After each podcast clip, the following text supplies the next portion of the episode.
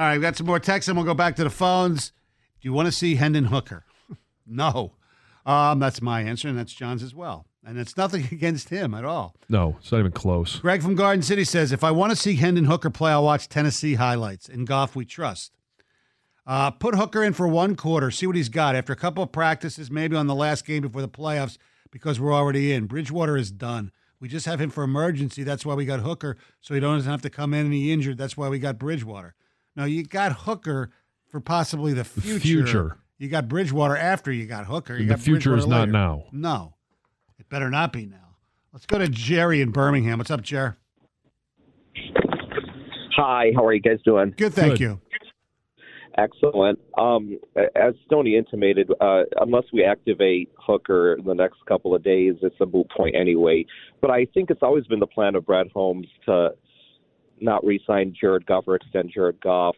Um, he knows him better than anyone from the Rams days, and in order to, you know, re-sign all of these great draft picks that we've drafted that he's drafted over the past few years, it's going to be very difficult if Jared Goff gets paid what he's what his market value is. So I think Hendon Hooker is the future, as you guys have said.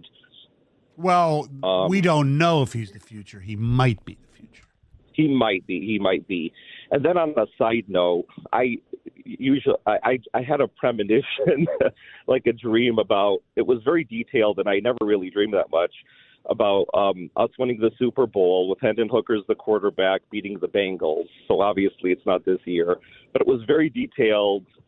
And it was weird, and um, I, I'm a big Jared Goff fan actually. So it's not as if I was I'm one of these people who's like clamoring to have Hooker come in this year. But um, Jerry, how many how many uh, touchdowns or yards did We uh, want details. Jameson Williams have?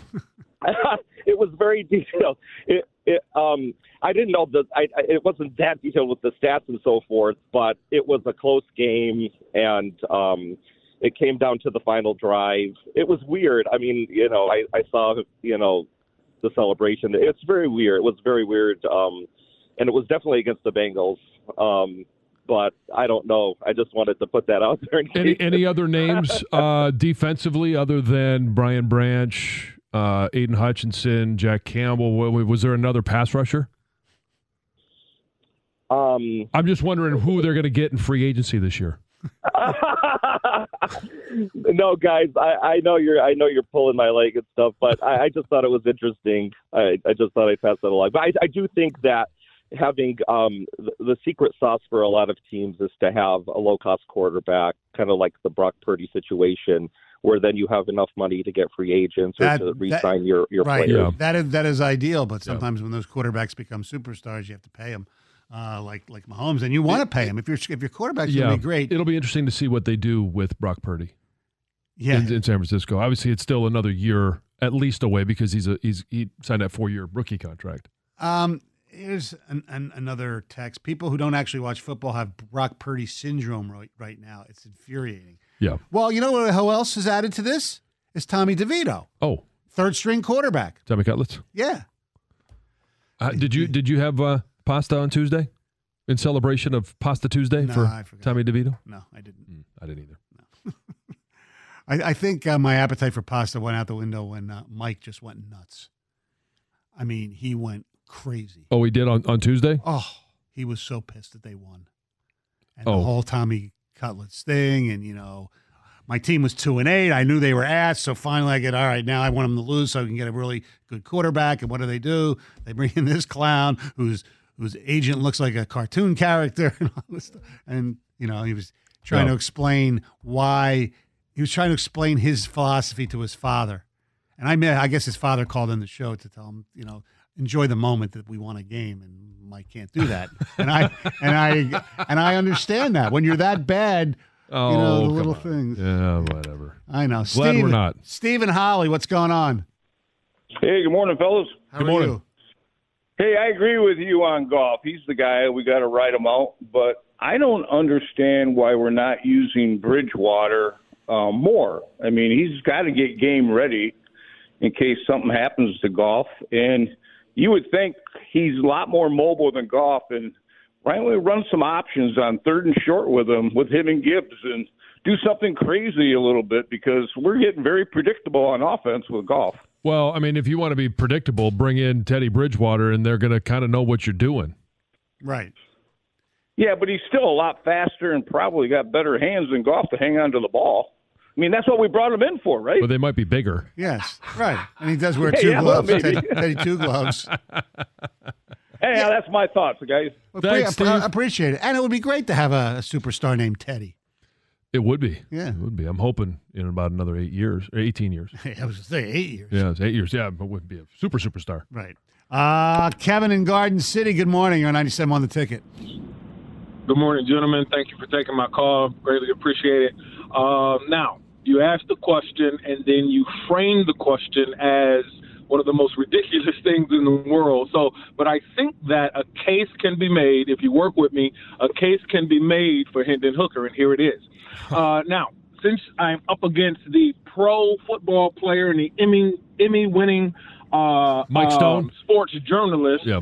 I, I, I'm going to ask for a bit of a handicap. Is that okay? Yes. Yeah, yeah, sure. Go And for the it. handi- and, and the handicap is this. I'm simply going to ask you a series of questions, and then you come up with the answer. Ready? Yes. Here we go. All right. Number one, have the Lions overachieved this year?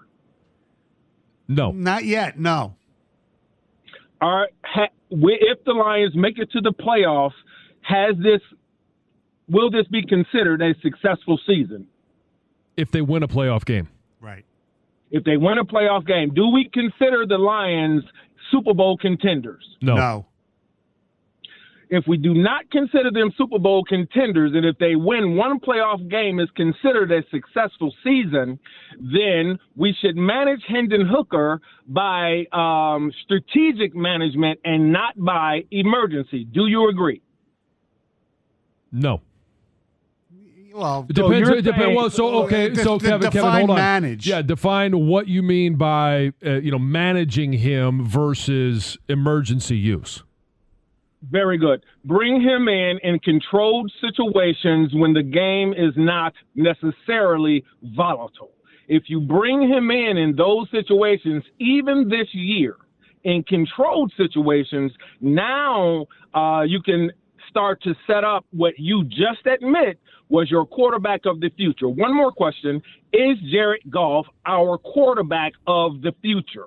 I don't think so, but if he would win two playoff games, you're going to have to pay him. I think if he wins a playoff game, they're going to have to pay him. Okay, gentlemen. So now let's come up with the verdict. If he is not the quarterback of the future, we agree. I agree with you about 10 minutes ago when you said that Hendon Hooker was the quarterback of the future. Whoa, whoa, No, no, no, no. We never said that. we, said they they might hope he they is. hope he is. we don't. Well, we hope. Okay. Put it this way: I don't know. Okay. if he- well, gentlemen, thank you for playing this little game with me. I think that the case get- hey, can Kevin. be made, in just a case. Kevin, Yes, sir. do we get a parting gift? Yes, sir.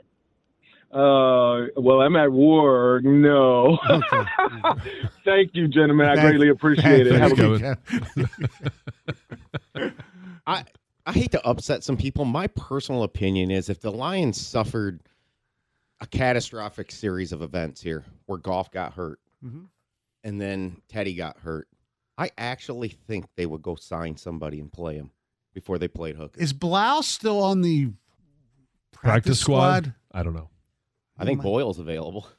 No, no, no. I No, I, John, I No. do you agree with that? Yeah, I do. yeah. Um, that they would go out and try and find a veteran quarterback with some NFL experience before they would go with Hendon Hooker. And some of it isn't just, you know, that Hendon Hooker's not ready. I, as I mentioned, like I don't want Hendon Hooker to go out there. I am hopeful that, and, and even if it's Jared Goff for next year and they sign him to a two year, three year extension, whatever it is, that Hendon Hooker could still be a quarterback of the future. And if if if we're looking at three years down the road, because he's on a four year deal, it would have to be you'd have to find out what he is in year three to find out if you're going to keep him or or what you're going to do with him. But I just don't think he would be ready to, to protect himself at this point. 248 539 9797. That is the telephone number. It's amazing. I mean, I, I understand people loving hookers, but the Hendon Hooker love is just out of control.